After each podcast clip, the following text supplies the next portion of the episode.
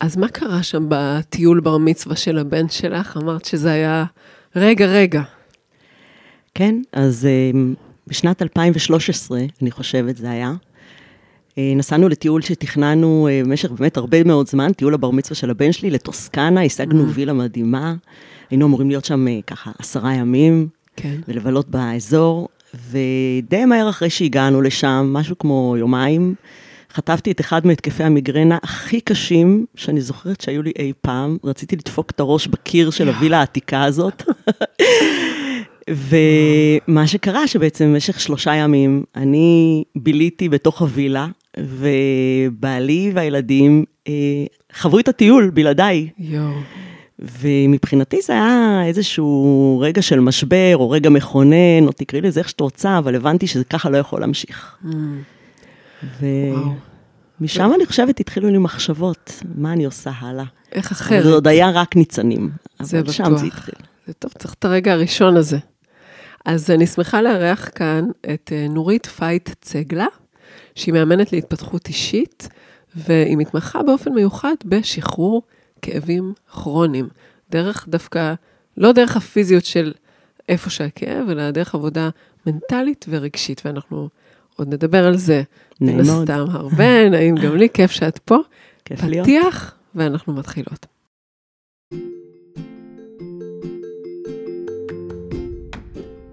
אתם מאזינים לשינויים בהרגלי הביטוי, פודקאסט שעוסק בביטוי עצמי משוחרר ואותנטי, מה חוסם אותנו, ומצד שני, מה מניע ומאפשר לנו להיות כל מה שאנחנו רוצים ויכולים להיות בחיים האלה.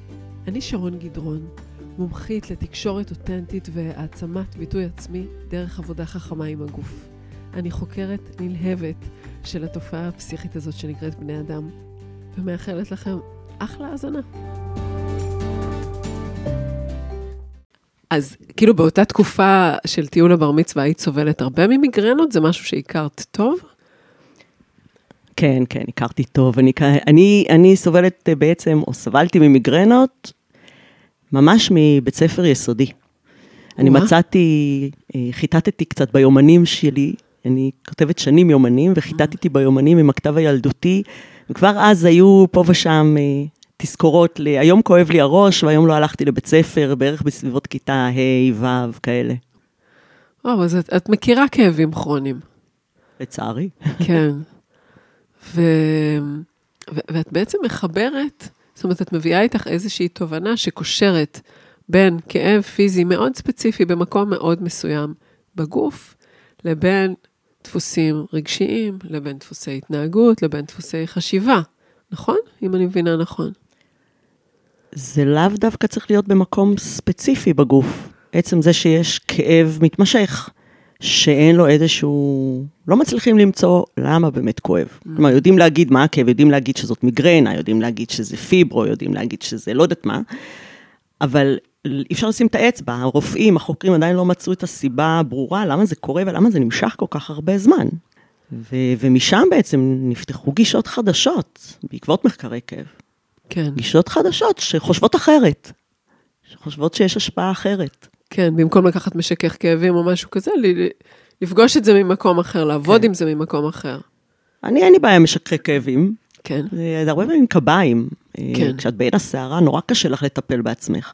מבחינתי, משככי כאבים זה סבבה, הם פשוט יורדים עם הזמן לבד, ככל שמטפלים ב... מאזנים, מאזנים את הצד השני, אז זה פשוט כבר פחות צריך את זה.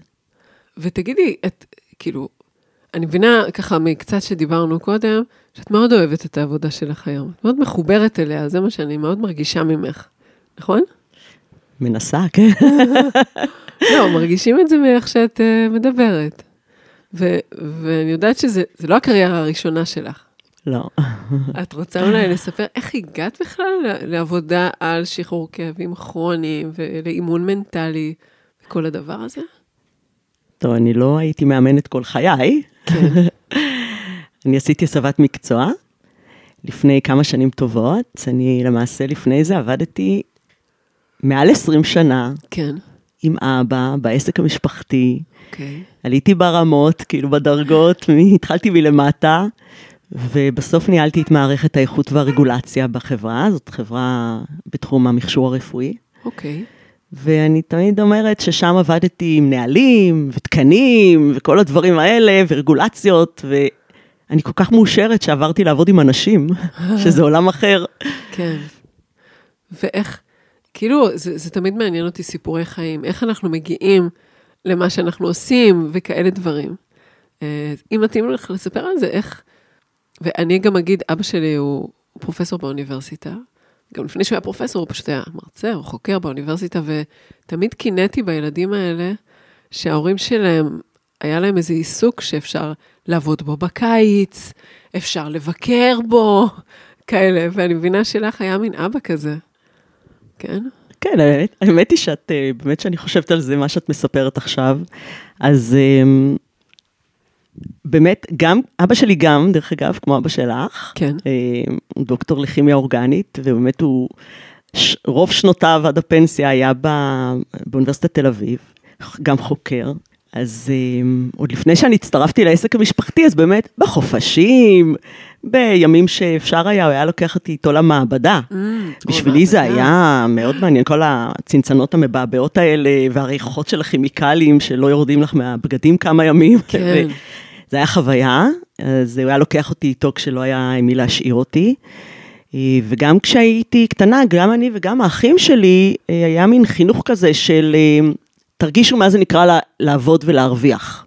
אז אה, הוא היה לוקח אותנו לפעמים בחופשים, אה, לעזור, אה, לארוז שם כל מיני דברים, להכניס דברים, לסדר, לתייק, אה, לשדך, כן. והיה נותן לנו על זה כאילו כסף. קטן, אבל זה הכסף. אז כאילו כן. מגיל קטן מאוד גם חונכנו למוסר עבודה, ושזה חלק מהחיים.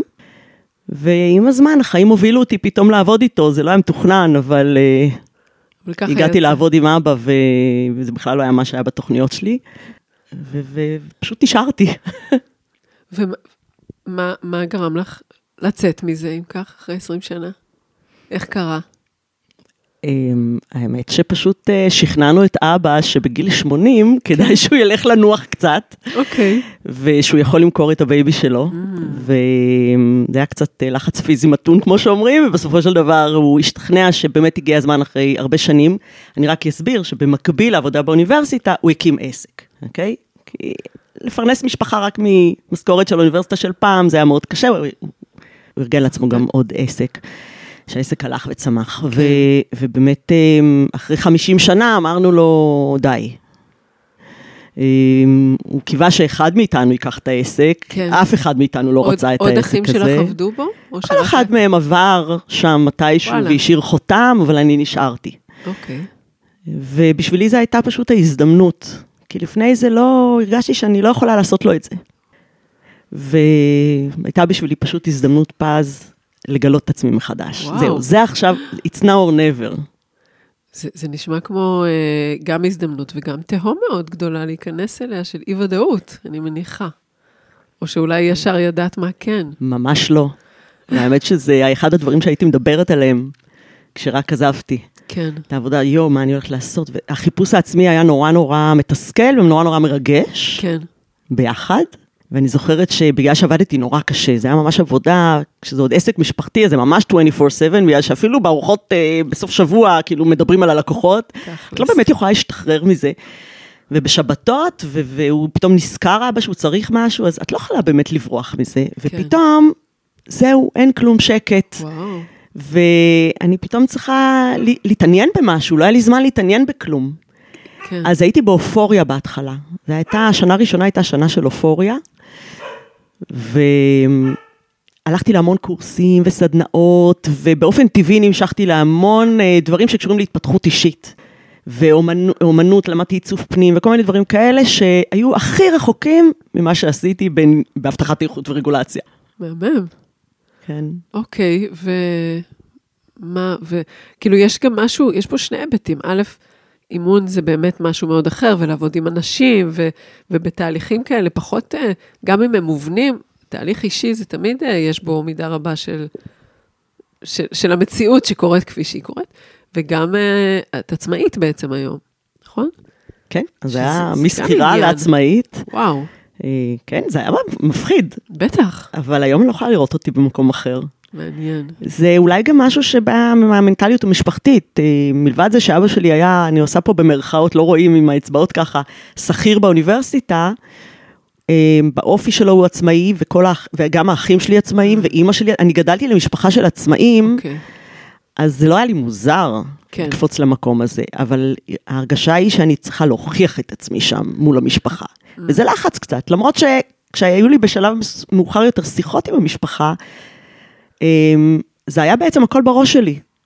הם לא ציפו ממני לכלום. הם שמחו בשבילי שאני פתאום אה, ככה הולכת למקומות אחרים ומגלה את עצמי, והם רואים אותי פתאום ב- באור אחר. אני חשבתי שהם מצפים ממני את זה. זה הרבה פעמים, אני רגע אתעכב, שנייה נשים על זה, נמסגר את זה. כי המון פעמים הציפיות, העודף אה, עומסים שאנחנו שמים על עצמנו, להוכיח, להצליח, לה- הנטל הזה, כאילו של חתירה לאיזה שלמות או לאיזה תוצאה מדומיינת, הוא רק אצלנו בראש. כאילו הסביבה הקרובה בדרך כלל באמת, היא, היא מפרגנת, או היא מקווה שנצליח, גם אם זה לא תואם את הציפיות שלהם, לא משנה. כאילו, ואנחנו עם עצמנו, מה זה קשים? נכון, והאמת שאני, את יודעת, אני רואה את, ה, את הדפוס הזה כן. של הפחד מכישלון, כן. והמרדף אחרי השלמות והפרפקציוניזם הזה, ודיברנו קצת לפני גם על הנושא של לרצות את הסביבה. כן. אני ממש רואה את זה גם אצלי בחדר האימונים. כן. כן. אנשים שמגיעים אליי. או שאני מושכת אנשים כאלה, את יודעת. דומה מושך אנחנו- דומה, נכון. או לפחות מהניסיון שלי, אבל אה, זה גם איזשהו קו מאוד מחבר בין אנשים שעם כאבים כרוניים. מה, ככה ראו את זה רגע. במחקרים ממש, שמה? שיש להם נטיות אה, מאוד ספציפיות, ממש רואים את זה כחוט השני עובר בין אנשים עם כאבים מתמשכים, שאין להם, ברור, איזו פציעה שיכולה כן. להסביר את זה. אנשים שיש להם נטייה לחשיבה קטסטרופלית, למשל, הם קודם כל יחשבו על הרע ביותר. קודם כל על ה-worst case. כן. את יודעת. אמ, או אנשים שהם מאוד פרפקציוניסטים. או אנשים שמפחדים אה, להראות שהם נכשלו, אה, מפחדים מכישלון, או מה יחשבו עליהם. אנשים שכל הזמן מרגישים שהם צריכים לרצות את הסביבה. כל זה, את אומרת, הולך ככה, יש לינק הולך, בין, בין כן. זה לבין כאבים יש עוד כרוניים. כל מיני אה, מאפיינים, אבל כן, יש, יש ממש מאפיינים שאת אה, תשאלי אנשים כאבים כרוניים, יזהו את עצמם לפחות באחד או שניים מהם. וואו. אולי רגע תסבירי בעצם איך, מה הרעיון של לעבוד על כאב שהוא כאב פיזי, כרוני מתמשך, בדרך שהיא לא בדיוק דרך הגוף עצמו. זאת אומרת, היא לא פיזית, במו... איך, איך, איך זה עובד, או מה, מה עומד מאחורי זה? מה שעומד מאחורי הגישה הזאת, וזה בעצם אה, איך עובד המוח, אוקיי? אה, והדבר הראשון שצריך להבין שהמוח הוא, הוא, הוא יצרן הכאב. המוח הוא כן. זה ש, שמחליט אם יהיה כאב, לא יהיה כאב. הוא המחשב העל הזה ש, שגורם לכל מה שאנחנו מרגישים, חווים, אה, אה, חושבים. אז אה, אם המוח יודע לייצר כאב, כן, על סמך לאו דווקא נתונים אה, של פגיעה פיזית ברקמות, אלא על סמך פרשנויות אחרות שלו, של דברים שהוא חווה מה, מהסביבה, שהוא מקבל אה, מסרים ממערכת העצבים וכולי, והוא מחליט שצריך פה לייצר כאב, אז אה, באותה דרך אפשר גם לעבוד על המוח מבחינה מנטלית, כדי לשחרר אותו מהצורך הזה לייצר את הכאב. רגע, אני רגע נתקעתי במה שאת אמרת, אוקיי. כי... ו- ובטח אולי עוד כמה מאזינים. זאת אומרת, את אומרת, המוח מייצר כאב, אבל הרבה פעמים, לא יודעת, יש אה, נגיד הרבה עומס, נגיד כאב בכתפיים. אני לפעמים מרגישה יותר את הכתפיים, אזור הצוואר שלי בתקופות מסוימות, אני ממש, כאילו קשה לי להחזיק את הראש שלי. עכשיו, אני חושבת, אני, אני אתן לך רגע את הפרשנות הפיזיולוגית שלי, ומעניין איך, איך זה נראה בראי העבודה שלך. מבחינתי, אני כזה, אני הרבה מכווצת באזור הזה של הכתפיים, הגוף שלי נושא את הלחץ באיזושהי דרך שמתבטאת בשרירים שמתכווצים, ולאט לאט זה, המקום הופך ל... אני לא יודעת אם מודלק, או מין קפוץ כזה, ומשהו שם נלחץ, משהו עצבי נלחץ, ואני חווה כאב. באיזה דרך יש לי, קודם כל, אולי זה לא מצב שקשור למה שאת עושה, אבל גם אם כן, איך, כאילו, איפה הפרשנות נכנסת? באיזה מצבים יש יותר מדרך אחת אה, לחוות חוויה כזאת? אם, אם את יכולה עוד קצת להיכנס לזה. כן, זה קצת אה, ככה, צריך להסביר את התהליך שקורה. כן. ואם את יכולה דרך איזושהי דוגמה מסוימת, בין אם זו הדוגמה שאני הבאתי או דוגמה אחרת שאת אה, עובדת איתה. את נתת פה דוגמה שאת מרגישה לחץ אה, ו- וכאב מתמשך בצוואר, שאולי מקרין לכתף או ליד לפעמים, לשכמה. כן. דרך אגב, אה, מאוד קלאסי, כן, אוקיי? הרבה מאיתנו חווים את זה. הלכתי על הקלאסיקה. יאללה, הלכת על הקלאסיקה. ואם אנחנו מסתכלים עוד פעם מ- מהגישה שאני עובדת איתה. כן, אז אני מסתכלת על שרון, ושרון עכשיו נמצאת, אה, יכול להיות בתקופה מאוד עמוסה, של הרבה משימות שהיא לוקחת על עצמה, הרבה טרדות, אולי הרבה דילמות, הרבה החלטות שאת צריכה לקבל. אה, העומס היום-יום, את יודעת, אה, עבודה קשה, תודה לאל, כל מה שמשתמע מכך. ואת מתחילה להרגיש איזשהו סטרס מסוים. כן, אוקיי? סטרס. המוח שלנו מקבל את המסר הזה של הסטרס דרך מערכות הגוף, כן, מגיעים עליו מסרי הסטרס בראש, ולמעשה הוא בשלב הזה, והכל מדובר כמובן בשניות הרבה כן. פעמים, הוא כן, צריך תהליכים לא להחליט, מודעים בעליל. בדיוק, הוא צריך להחליט אם מה שאת מרגישה, תחושת הסטרס וכל הרגשות ש, שמציפים אותך מסביב לזה, האם התחושה הזאת אה, מהווה מבחינתו איזושהי סכנה שאת נמצאת בה, או לא, אוקיי. אוקיי? כי, עכשיו, למה? כי אם זה סכנה, זה אז יכאב. לי? המוח הכוונה? תפקידו להגן עלינו. כן. הוא, הוא כל הזמן עושה החלטות ו- ומפרש אה, כל מיני אה, אה, מסרים שהוא מקבל מ- מ- מה- ממגוון החושים שלנו, מהרקמות שלנו, ממערכת העצבים שלנו, מהרגשות שלנו, הוא כל הזמן צריך לקחת את כל זה בשקלול זיכרונות עבר, בשקלול אה, ניסיון עבר, ולהחליט מה קורה פה. כן, סכנה לא סכנה. סכנה לא סכנה. כן. עכשיו, יש, בר... במידה והוא מחליט לפרש את המצב כסכנה, כי, כן. למשל, הוא אומר לעצמו, בואנה, היא, היא כל הזמן בסטרס הזה. כן, זה לא היה סטרס רגעי ונגמר.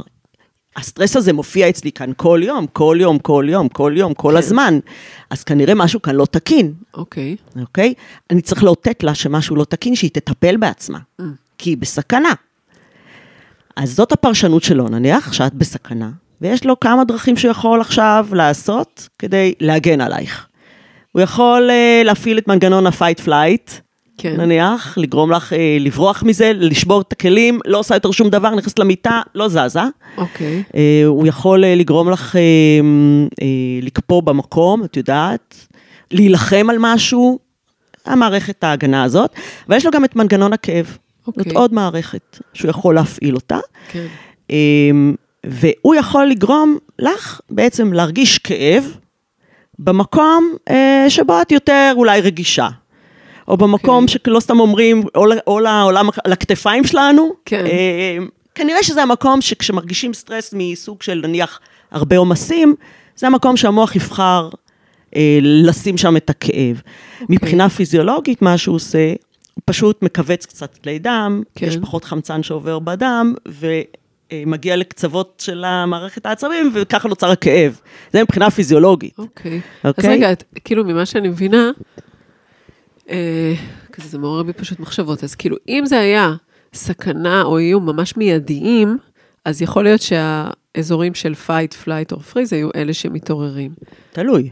אם הוא היה מקבל מיד איזשהו מסר שנשרפת ביד עכשיו, כן, אז הוא יבין ישר שצריך כאן אה, אה, להפעיל כאב, וכתוצאה מזה את תגיבי ותעיפי את היד החוצה מהר. מה... אוקיי. זה לא, הכל גם בין אני מנסה. להבין את ההבדל בין fight, flight or freeze לבין... לא, זה לא בהכרח שניים שונים. כאילו, הכאב זה לא זה פשוט... סותר, זה הכל יכול כן. להיות גם ביחד. אוקיי, הבנתי. אבל אה, אה, כאילו, הכאב מעורר איזושהי אה, תגובה, בעצם. הכאב תמיד יעורר תגובה אה, כלשהי. כן. אה, תגובה יכולה להיות של אוקיי, אה, הכאב הזה לא עובר לי ולא עובר לי ולא עובר לי, אני צריך למצוא דרכים לטפל, ואז את תראי אנשים שהולכים לרופאים והולכים לטיפולים והולכים ל... לא יודעת למה. כן.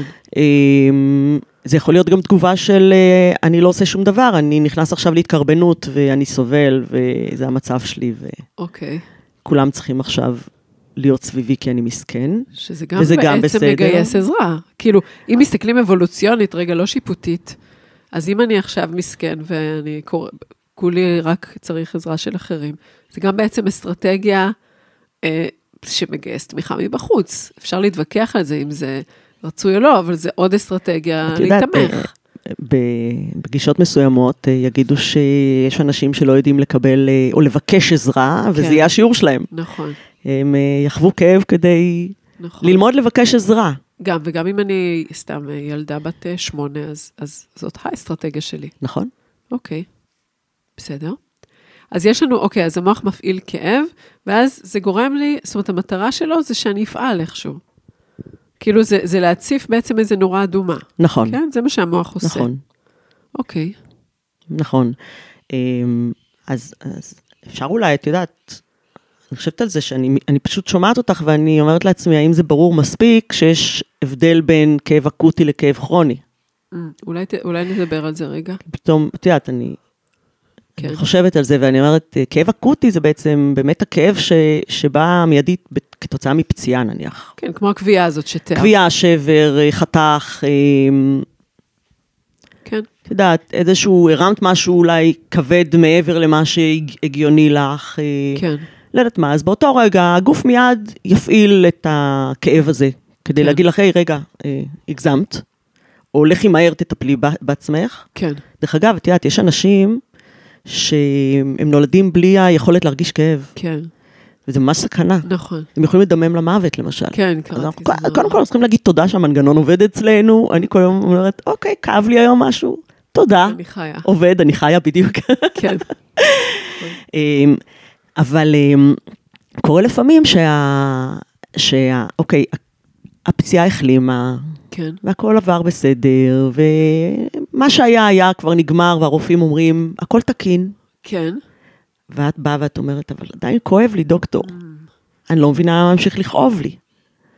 והוא אומר, "אה, טוב, זה, זה הכל אצלך בראש, אין לך שום בעיה. המשפט. זה המשפט, המכווץ הזה. כן, זה הכל אצלך בראש, או כמו שאני שמעתי בעבר, בעברי, זה הכל פסיכוסומטי אצלך, נורית. כן. מה, על מיגרנות או על משהו אחר? מיגרנות, אה, בתקופת הצבא חליתי בדלקת במעי, אה, שאמרו לי, כן, זה הכל פסיכוסומטי אצלך. אה, בואי נלעיט אותך בתרופות וזה, אבל זה, את, אה, את לגמרי טיפוס פסיכוסומטי. מאז. התרפאתי מזה ומזה ומזה ומעוד הרבה דברים. ואני אומרת, אוקיי, תגידו פסיכוסומטי, אני רואה את זה כברכה, זה אומר שזה משהו במוח, וזה אומר שיש לי אפשרות לייצר שינויים. כן, אצלי במוח, דפוסי מחשבה, איך אני תופסת כאב, איך אני מגיבה לכאב, איך אני מייצרת מסלולים אה, עצביים חדשים שלא יודעים כאב במוח, איך בעזרת עושים תרג... את זה? בעזרת כל מיני תרגולים, אז נגיד, תרגולים אה, מנטליים ו... ו... תרגולים, ממש תרגילים הביתה, מקבלים באימון תרגילים הביתה, תרגילים לא פיזיים, את מדברת. לא פיזיים. אוקיי. אפשר לשלב פיזי. אם את עכשיו עם כאבי גב, ויש לך קרן על הרגל, ואת יכולה ללכת אולי, אה, ולא מצאו כלום. כן, הגב שלך תקין. את יודעת. כן, ו... אבל את לא יכולה ללכת חמש דקות רצוף, את צריכה לנוח. כן, דרך אגב, אני אספר לך, הייתי עם חברה בברצלונה. כן. זה היה טיול השחרור שלי מהעבודה הקודמת. נסענו לטיול אה, ביחד לברצלונה, אני הייתי בעננים, והגעתי וחטפתי כאבי גב מטורפים. בוא'נה, יש לך קטע עם אה, חול וכאבים. לא, זה התחיל להיות קודם. אוקיי. אה, עוד לפני הטיול הזה, אני כבר קיבלתי כמה זריקות בגב תחת שיקוף, וואו. כי לא ידעתי שאפשר אחרת. כן, והטיול הזה היה איזשהו שיא. שבאמת, אנחנו תכננו טיול לעילה לעילה בכל המוזיאונים וכל העניינים ברחבי ברצלונה, ואני כמו האנשים הזקנים האלה, את יודעת, הולכת חמש דקות, מחפשת איפה לשבת. זה היה פשוט סיוט מבחינתי. וואו. אה, היום אני לא שם, בלי זריקות, בלי שום דבר, כן? כן. אה, כי, כי אפשר אחרת, זה מה מה- שאני באה? ואני אומרת. מה? ספרי. אני, אני, מניסיוני, אני ראיתי שאחד הדברים הראשונים שעבד לי, ואז העברתי, אני מעבירה את זה לאחרים, זה קודם כל להבין איך עובד מנגנון הכאב. פתאום שאנחנו מבינים שהוא בכלל אה, מגיב לרגשות שלנו, הוא מגיב כ, כהגנה, הוא מגיב לחרדות, זה מין סוג של מעגל רשע כזה יש לנו בראש. אז רגע, כאילו, אמ, מה הבנת נגיד על עצמך בהקשר של הכאבי אה, גב רגל שהיו לך? אם את יכולה לשתף. אני, אמ, אני יכולה להגיד לך שממש ממש גיליתי, כלומר, זיהיתי בצורה ברורה שאני מצליחה להעביר את זה לחלוטין לבד, זה היה בסגר הראשון. כן. מה זה שלוש שנים אחורה עכשיו?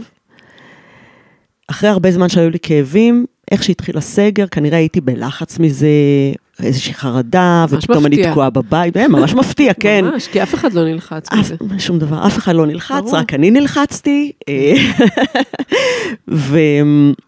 ופתאום הכאב גב חזר. Mm. אחרי הרבה זמן שהייתי בטוחה שזה בזכות הזריקה שקיבלתי שנה קודם, ופתאום הכאב חזר בעוצמה מאוד מאוד גדולה, אוקיי. אבל אני לא ראיתי את עצמי עכשיו הולכת לבית חולים.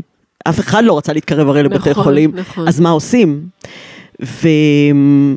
אה, קודם כל התחלתי, אה, עוד לא הכרתי את השיטה הזאת בצורה מאוד, אה, מאוד יסודית, אני רק התחלתי ככה לשמוע עליה, אבל זה היה ממש אה, להתחיל לשכנע את עצמי שהכל בסדר אצלי.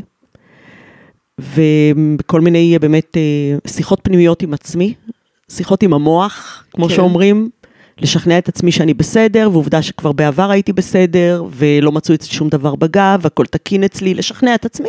כן. ואחרי זה זה היה להתחיל לחזור לפעילות גופנית, שמרגע שהתחיל לי הכאב, נורא פחדתי לעשות אותה. Mm. ו... וזה אחד, דרך אגב, הדברים שתמיד מפחידים אנשים עם כאבים, לעשות איזושהי פעילות. נכון, להניע את המקום הזה בכלל. זה אחד. באמת, אחד הדברים הראשונים, הם נמנעים. נכון. הם מתמלאים אה, מן סדרה של אה, שקלולים וחישובים וחשבונות, אה, מה אני ארוויח מזה ומה אני אפסיד מזה אם אני עכשיו אעשה את הפעולה הזאת והזאת, וזה לאו דווקא פעילות ספורטיבית, דרך אגב. אוקיי. אצלי זה היה פעילות ספורטיבית, אבל יש אחרים שזה אומר עכשיו, אם אני יצא עם הילדים לסרט, או אם אני אעמוד ויבשל במטבח.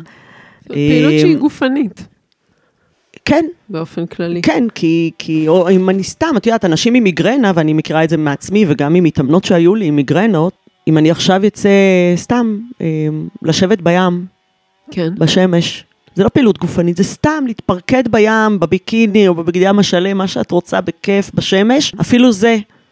הם יפחדו לעשות, אה, שמש, שמש בטוח תעשה לי מיגרנה, אני לא יכולה, עדיף שאני אשב אוקיי. בבית. כאילו זה בעצם סוגר אופציות. אני רוצה להגיד שברקע יש לנו פה, כל העולם מתארגן כדי להרעיש לנו היום. אני לא יודעת כמה אתם שומעים את זה מאזינים, אבל גם אני, כאילו, אני, עם המוח שלי, אני מנסה להבין עד כמה אני תופסת את זה כסכנה, או שאני פשוט מאפשרת לזה להיות איזה חלק מה, מהסביבה שלנו. אבל כן. דיברנו על, ה, על המיגרנה והים, כאילו, כשיש לי פחד בעצם, הוא מה שבאמת הרבה פעמים קורה, ואני אני רואה את זה גם מפחד קהל, אנחנו סוגרים חלקים מסוים, מסוימים ממרחב המחיה שלנו, כי כאילו אולי האזור הזה מוביל לה- להיתכנות הזאת של הפחד, אז זה אני לא אעשה, זה אני, נגיד בפחד קהל, זה אני לא אסתכל לאזור הזה, כי שם אולי יש מישהו מפחיד. אני לא אגיד uh, משפטים ארוכים, כי זה יאתגר אותי.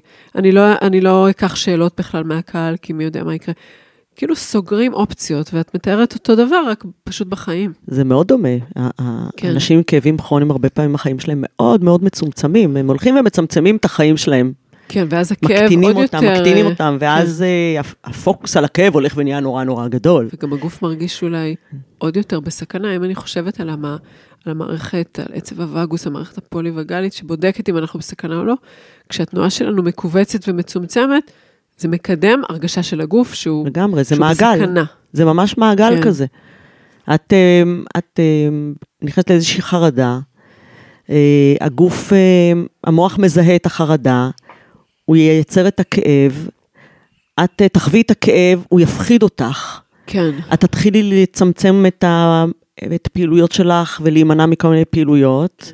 המוח, אה, כמו שאמרת, הוא אומר, רגע, למה היא מצמצמת פה? מה קורה פה? למה היא נמנעה מדברים? כנראה יש פה דברים מסוכנים. כן, ואז זה רק... וזה עוד יותר חרדה, כאילו זה מין מעגל, כן. ומעגל, ומעגל שלא נגמר, ובאימון באמת מה שאנחנו מנסים לעשות זה רגע לפרוץ את המעגל הזה. כן, אבל רגע, אני חוזרת רגע לסיפור שלך עם הגב.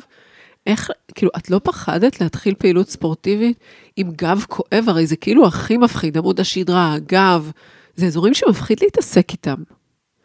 כן, איך, איך אז, כאילו שמחת על זה שזה יהיה בסדר? איך, איך עושים את זה?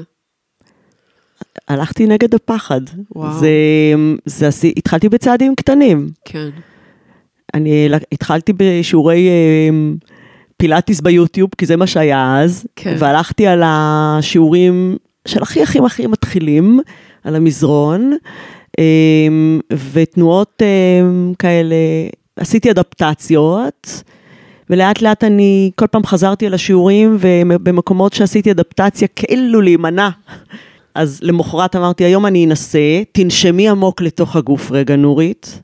לתוך הכאב, אל תיבהלי, זה רק כאב, הוא לא אומר שום דבר, הכל תקין אצלך. את בסדר. זה כאב, הכאב לא אומר שום דבר. וכל יום זה הלך ונהיה יותר ויותר טוב. וואו. כן, אה, היום אני כבר, את יודעת, אה, פילאטיס מתקדמים, אה, מכשירים וכאלה, לא משנה מה, אבל אני יכולה להגיד לך שכשהתחילו לי כאבי הגב, עוד לפני הקורונה, הייתי אצל מאמנת פרטית, פילאטיס מכשירים, זה היה ככה אינטנסיבי, וכשהתחילו לכאבי הגב, אני פשוט הפסקתי. כן. עצרתי את הכל, שאנחנו מדברות על התמנויות ופחדים. כן. הייתי בטוחה שנגרם לי נזק מטורף לגב, והרופאים אמרו, אבל נורית, הכל תקין אצלך. וואו. אנחנו מבינים שכואב לך, בואי ניתן לך איזה זריקה, אמ, אבל הזריקות היו זמניות, זה לא כן. באמת עבד ל-forever. אה, וואו, ממש מעניין. והיום, כשאת כבר יותר, את עובדת עם, עם מתודה יותר מסודרת ואת עובדת עם אחרים, אז מה בעצם, אם, אם את יכולה קצת לתאר, לא יודעת, אולי סוגי תרגילים או, או תובנות עיקריות ש, שהתהליך בנוי עליהם, או כאילו, מה מאפשר לבן אדם שבגדול אה, כן חושב שהכאב הזה מסוכן, לשנות שם, יש שם שינוי רציני של הרגלים בתוך פחד. חתיכת אני- שאלה שאלתי אני- עכשיו. את אמרת שאנשים שחושבים שזה מסוכן. כן, אמ, לשמחתי, כנראה מה שאני מעבירה אה, החוצה, אה, מביא לאנשים שבאיזשהו מקום הם כבר מבינים שיש כאן איזשהו חיבור בין מה שקורה בגוף הפיזי לבין מה שקורה בגוף הרגשי, בחלק הרגשי שלנו, והם, והם הם לא מסתכלים על זה כמשהו מסוכן, הם יותר מפחדים מההשלכות של, ה... של הכאב, האם הכאב הזה יהיה איתי כל החיים. הם לא, לא חושבים על הכאב כמסוכן להם, אלה שבאים אליי, כן. אלא כהאם הכאב הזה... אמ, אמ, זאת אומרת, אני חושבת, את אומרת, יותר מפחיד אותם להישאר פשוט עם הכאב. זה אחד הפחדים הכי אחר. גדולים, כן. אחד הפחדים הכי גדולים של אנשים זה שהכאב הזה לא יעבור לעולם. כן, למשל. ואז, אה, ואז אה, אנחנו בעצם, הת- התהליך עצמו מנסה לזהות את הפחדים ש, שעוטפים את הכאב אצלהם, אוקיי? אה, מנסים לזהות את, ה, את הטריגרים ש, שפתאום מקפיצים את הכאב, או מאפשרים לו להישאר. למה הם עדיין ממשיכים להיאחז בכאב? כן. מה, את יכולה לתת דוגמה ללמה כזה? בלי לציין שמות או מה, אבל רק איזשהו, כמו למה למשל? למה באמת? נתקלתי, למה? כן, נתקלתי ב... בכמה מתאמנות אצלי. אני לא רוצה לנקוב בשמות.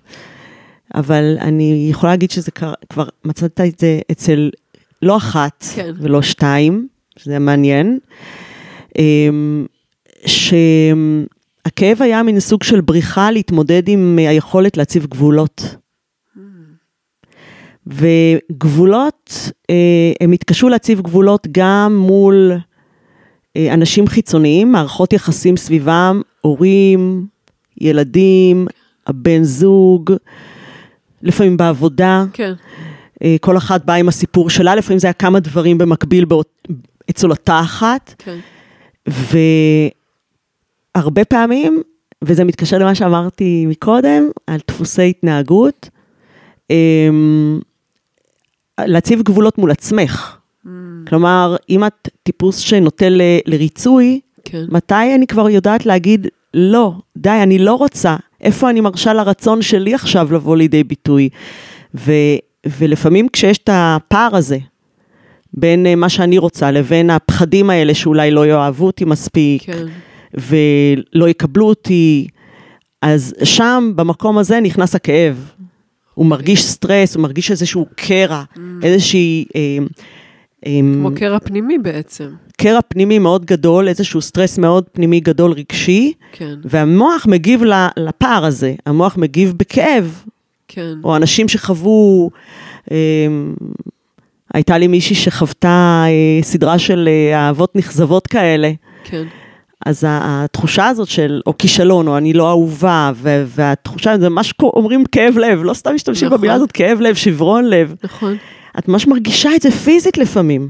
כן, אוקיי, אז אה, אולי לא תרגישי כאבי לב ממש בלב, אחרי זה אני אשלח אותך לקרדיולוג, כן. אבל אה, את- זה יכול להתפרץ אצלך במקומות בגוף.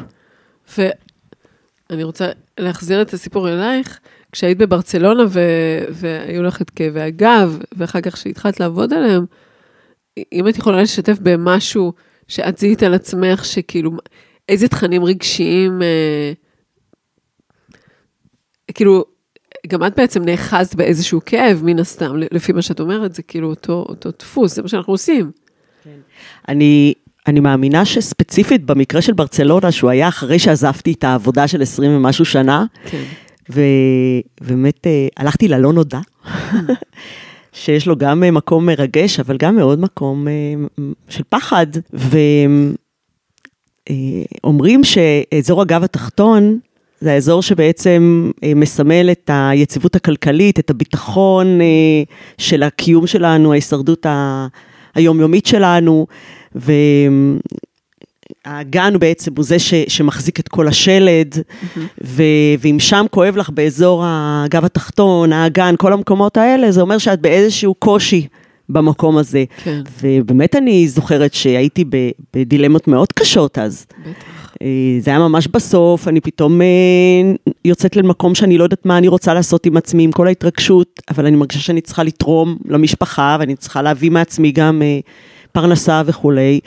אז אה, קודם כל אני רואה את הקשר הזה, כן, שזה, בדיעבד אני הבנתי ש, שזה הלך וחלף ככל שאני יותר התמקדתי והבנתי, סוף סוף שמתי לי אה, דגש על הרצונות שלי. כן. לא הרצונות של אותך. אבא, לא על הרצונות של העסק, אה, לא על הרצונות של הלקוחות האחרים שהיו שם. זה מיקד אותי קצת, זה, זה חייב אותי בעצם לעשות התבוננות פנימית. כן, זאת אומרת ש...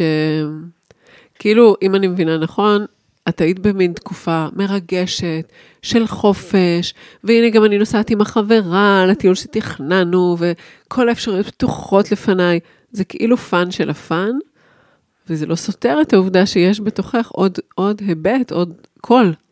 שהוא נכון. מת מפחד רגע, כאילו, אימא'לה, מה עכשיו? תנו לי רק ללכת לעבודה, לא משנה איזה עבודה זאת, העיקר שאני יודעת איפה המשרד שלי ואיפה המחשב שלי, ו... נכון? במיוחד כשאת היית שכירה כל, כל כך הרבה שנים. מאוד קשה פתאום אה, לבוא למקום הזה שאת, אה, אין לך מקום משלך, אין לך את נכון. הסביבה שאת אה, כל בוקר פוגשת, את העמדת קפה, את יודעת, בטח. כל הסיפורים הרגילים של מקום עבודה. כן. יש איזו מסגרת, ופתאום את מחוץ למסגרת, את צריכה לייצר לעצמך מסגרת חדשה שהיא שלך, ועם כמה שאני פינטזתי כל החיים, איך זה יהיה כשאני אהיה עצמאית, ואני אקום מתי שאני רוצה, אני הולך לישון מתי שאני רוצה, ואני אסדר את היום איך שאני רוצה. זה אולי נכון, אבל עדיין יש בזה את האלמנט של אה, לבנות את המסגרת שהיא מבטאת אותי עכשיו. כן, שזה לא, שזה זה לא היה שלי. בהרגלים שלך, זה 20 נכון. שנה, זה לא מה שעשית בעצם. נכון. ולבטא את הקול בקוף, וזה מאוד מתקשר גם למה שאת עושה. נכון. את הקול שלי.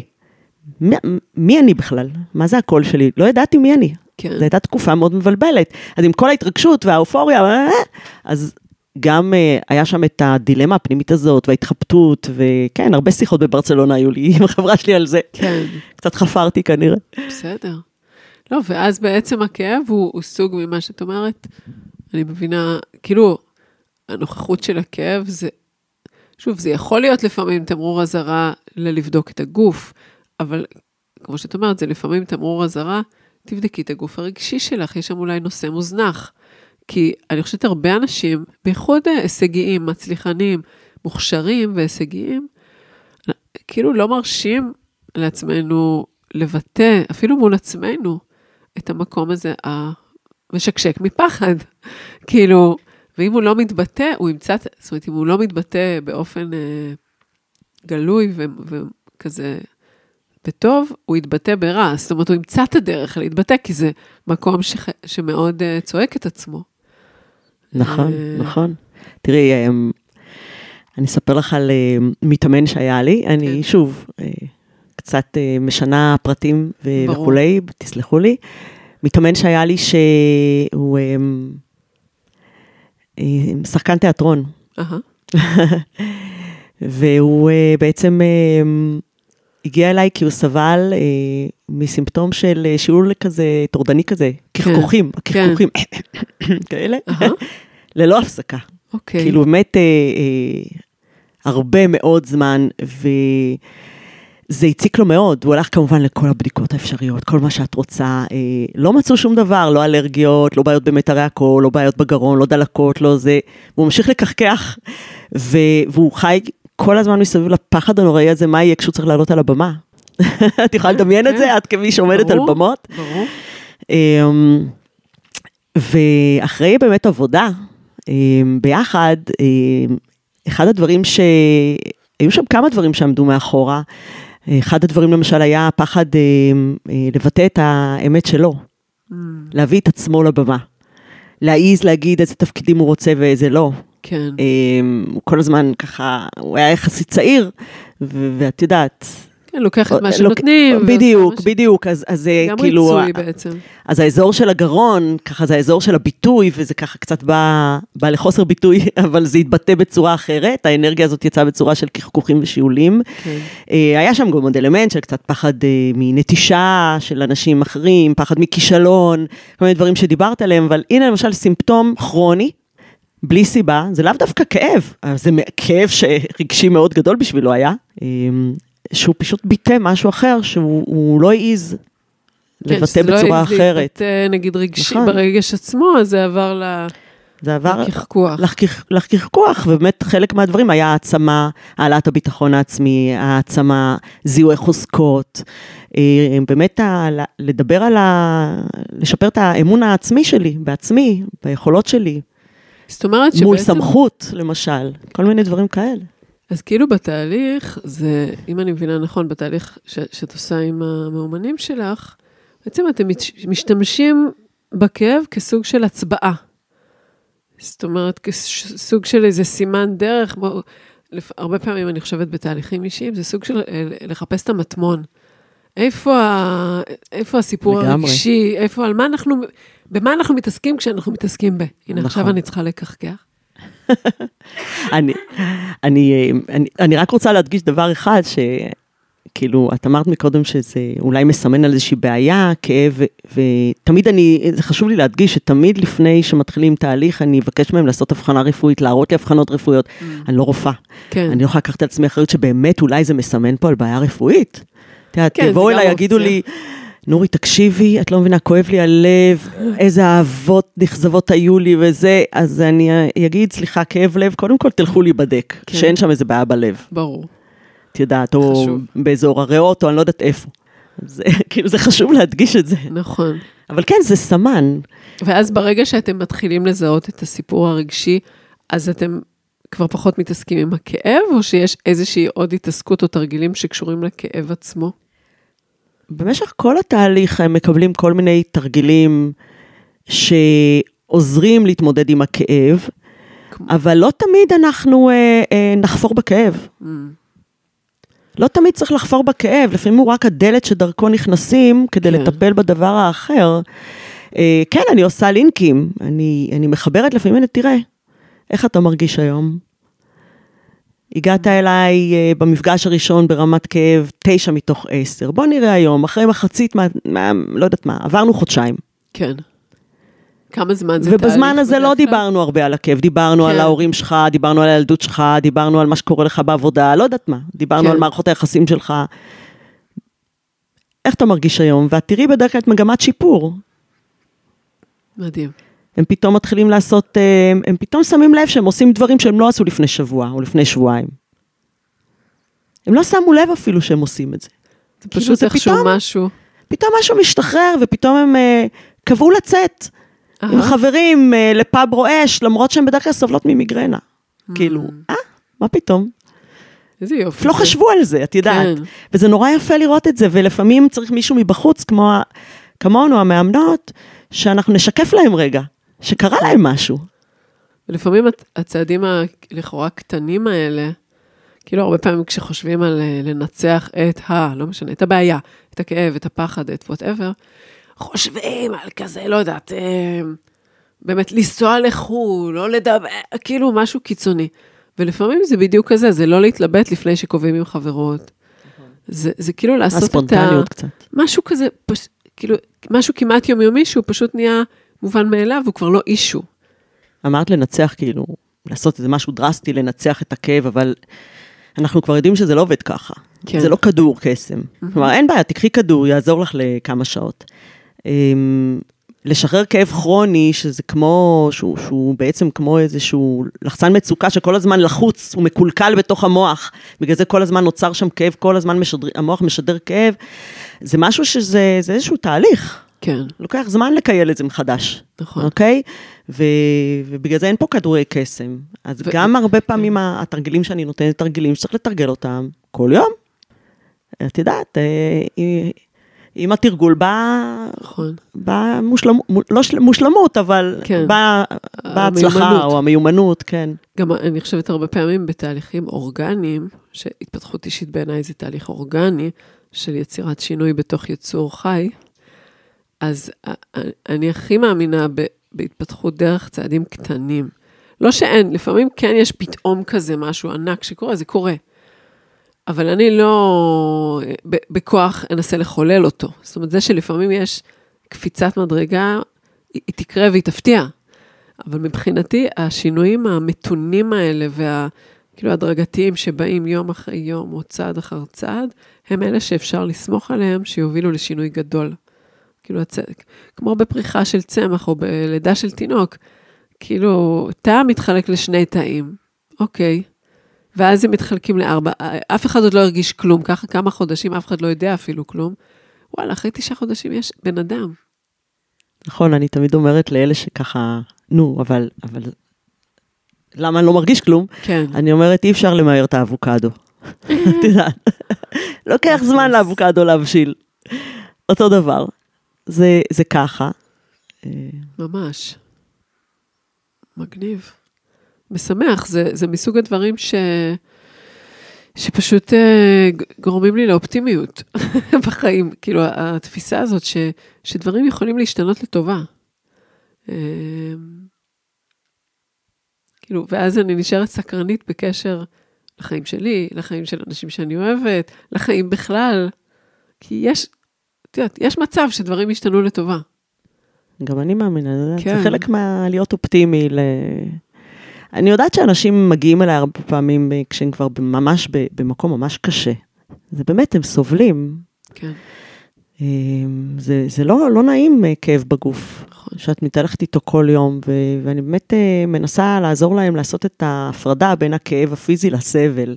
Mm, ברגע שאת משחררת את הסבל, הכאב הפיזי פתאום לא תופס כזה נפח. ואז את יכולה גם להיות קצת יותר אופטימית, את. יודעת. זה מזכיר לי את הסיפור על אמ, בחזרה מטוויצ'י.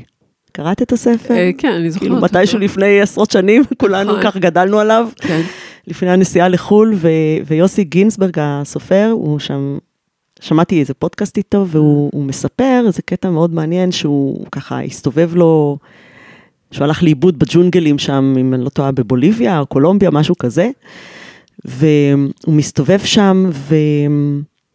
בכאבי תופת, הרגליים שלו, הוא איבד את הנעליים, והרגליים שלו פצועות, והוא עקוץ ושרוט ונשוך, ו- ומת, והוא הוא חסר תקווה, אם מישהו אי פעם ימצא אותו שם. כן, זה, זה פחד לא נורמלי. נכון. ו, והוא הרגיש שהוא הוא בסבל נוראי. וכל מה שהוא רצה זה היה, כמו שאומרים, להיש- להישאר, לשבת רגע, ושהם, איך אומרים, יבוא האריה ויטרוף אותו ולא אכפת לו כבר כלום. כן, ולגמור את הסבל. ובשלב מסוים, הוא אומר, הייתה לו הערה באלף. אמ, ושהוא הבין שהוא צריך אה, בעצם להפסיק לקטר, או אני לא זוכרת בדיוק איך הוא דיבר את זה, להפסיק כן. לקטר ולהפסיק אה, להתקרבן על הכאב. אוקיי, אז אה, הוא נפצע והוא זה והוא זה, אבל הוא בעל תושייה והוא מסוגל, וכל מיני, הוא אמר לעצמו כל מיני כאלה דיבורי העצמה, ומה שקרה שם בעצם, איך שהוא מגדיר את זה, הוא הצליח להפריד את תחושת הסבל הרגשית והמנטלית מהתחושה של הפיזית, מה שקרה לו בגוף. ומהרגע שהוא בעצם שחרר את כל הדיבור הפנימי הזה של הסבל, הוא כמעט ולא שם לב מה קורה לו ברגליים. וואו. פתאום הוא, הוא התמלא מרץ מחודש, ושם בעצם כנראה בא הכוח להמשיך הלאה, ו- והמזל זה שמצאו אותו באמת לא הרבה כן. זמן אחרי זה. זה מאוד קיצוני מה שקרה לו שם, נכון. אבל היכולת הזאת בתוך הג'ונגלים, פתאום להבין שאני יכול לעשות את ההפרדה הזאת. וואו. אז גם אצל אנשים כמונו, כמוך, כמוני, שלא היו בדרום אמריקה אולי והלכו לאיבוד בג'ונגלים. כן. אלא היו עם מיגרנה בטוסקנה בסך הכל. כן. אה, וואו, זה נראה לי אחלה מסר אה, לסיים איתו. את השיחה שלנו שחלפה מאוד מהר, נורית. אני לא מאמינה. כן, ממש. חשבתי שהרגע התחלנו. את רואה, הרגע התחלנו, וכן, גם, גם הרגע התחלנו. כן, האמת היא שאם מישהו שומע אותנו עכשיו, הוא סובל מכאב כרוני, אז אולי בשבילו זה התחלת מסע חדש. לגמרי. בשביל זה אנחנו כאן, לא? להעביר את זה הלאה, נראה לי. רגע, אני אשאל אותך, היום יש לך מיגרנות לפעמים? יש לי מיגרנות לעיתים נדירות מאוד, אמ, אני כבר לא מתרגשת מהם. אם פעם זה היה דרמה גדולה, הייתי ישר הולכת לדרמה, והנטייה הקטסטרופלית הזאת של חשיבה קטסטרופלית, אז אוקיי, אז יש לי כאב ראש, אוקיי, פעם ב... זה בסדר לקחת כדור, זה בסדר להז- להזכיר לעצמי שאני... לא קרה שום דבר, או לעשות עם עצמי רגע חשיבה, מה קרה היום שהקפיץ לי את המיגרנה, זה גם בסדר לחשוב. כן. וכמו שזה בא, ככה זה הולך. יום, יומיים, כמה שעות, לא משנה מה, זה כבר, זה לא, זה כן, לא זה לא עוצר אותי, זה. לא חונק אותי, זה לא מבהיל אותי. גם כאב גב, פעם בכמה זמן יכול לחזור, כן. so what? אני ממש רוצה להודות לך על כל החוכמה הזאת וה... ונקודת המבט אה,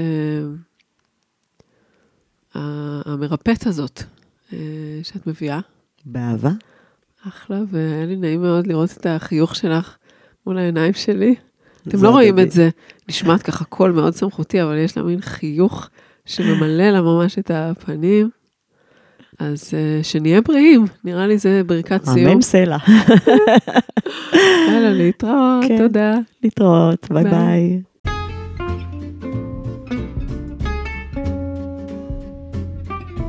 כיף שהאזנתם לעוד פרק של שינויים בהרגלי הביטוי. אם התחברתם לראש שלי, אני מזמינה אתכם להתחבר גם לקהילה שלי בפייסבוק, חופש הדיבור מול קהל, משחררים את הביטוי העצמי.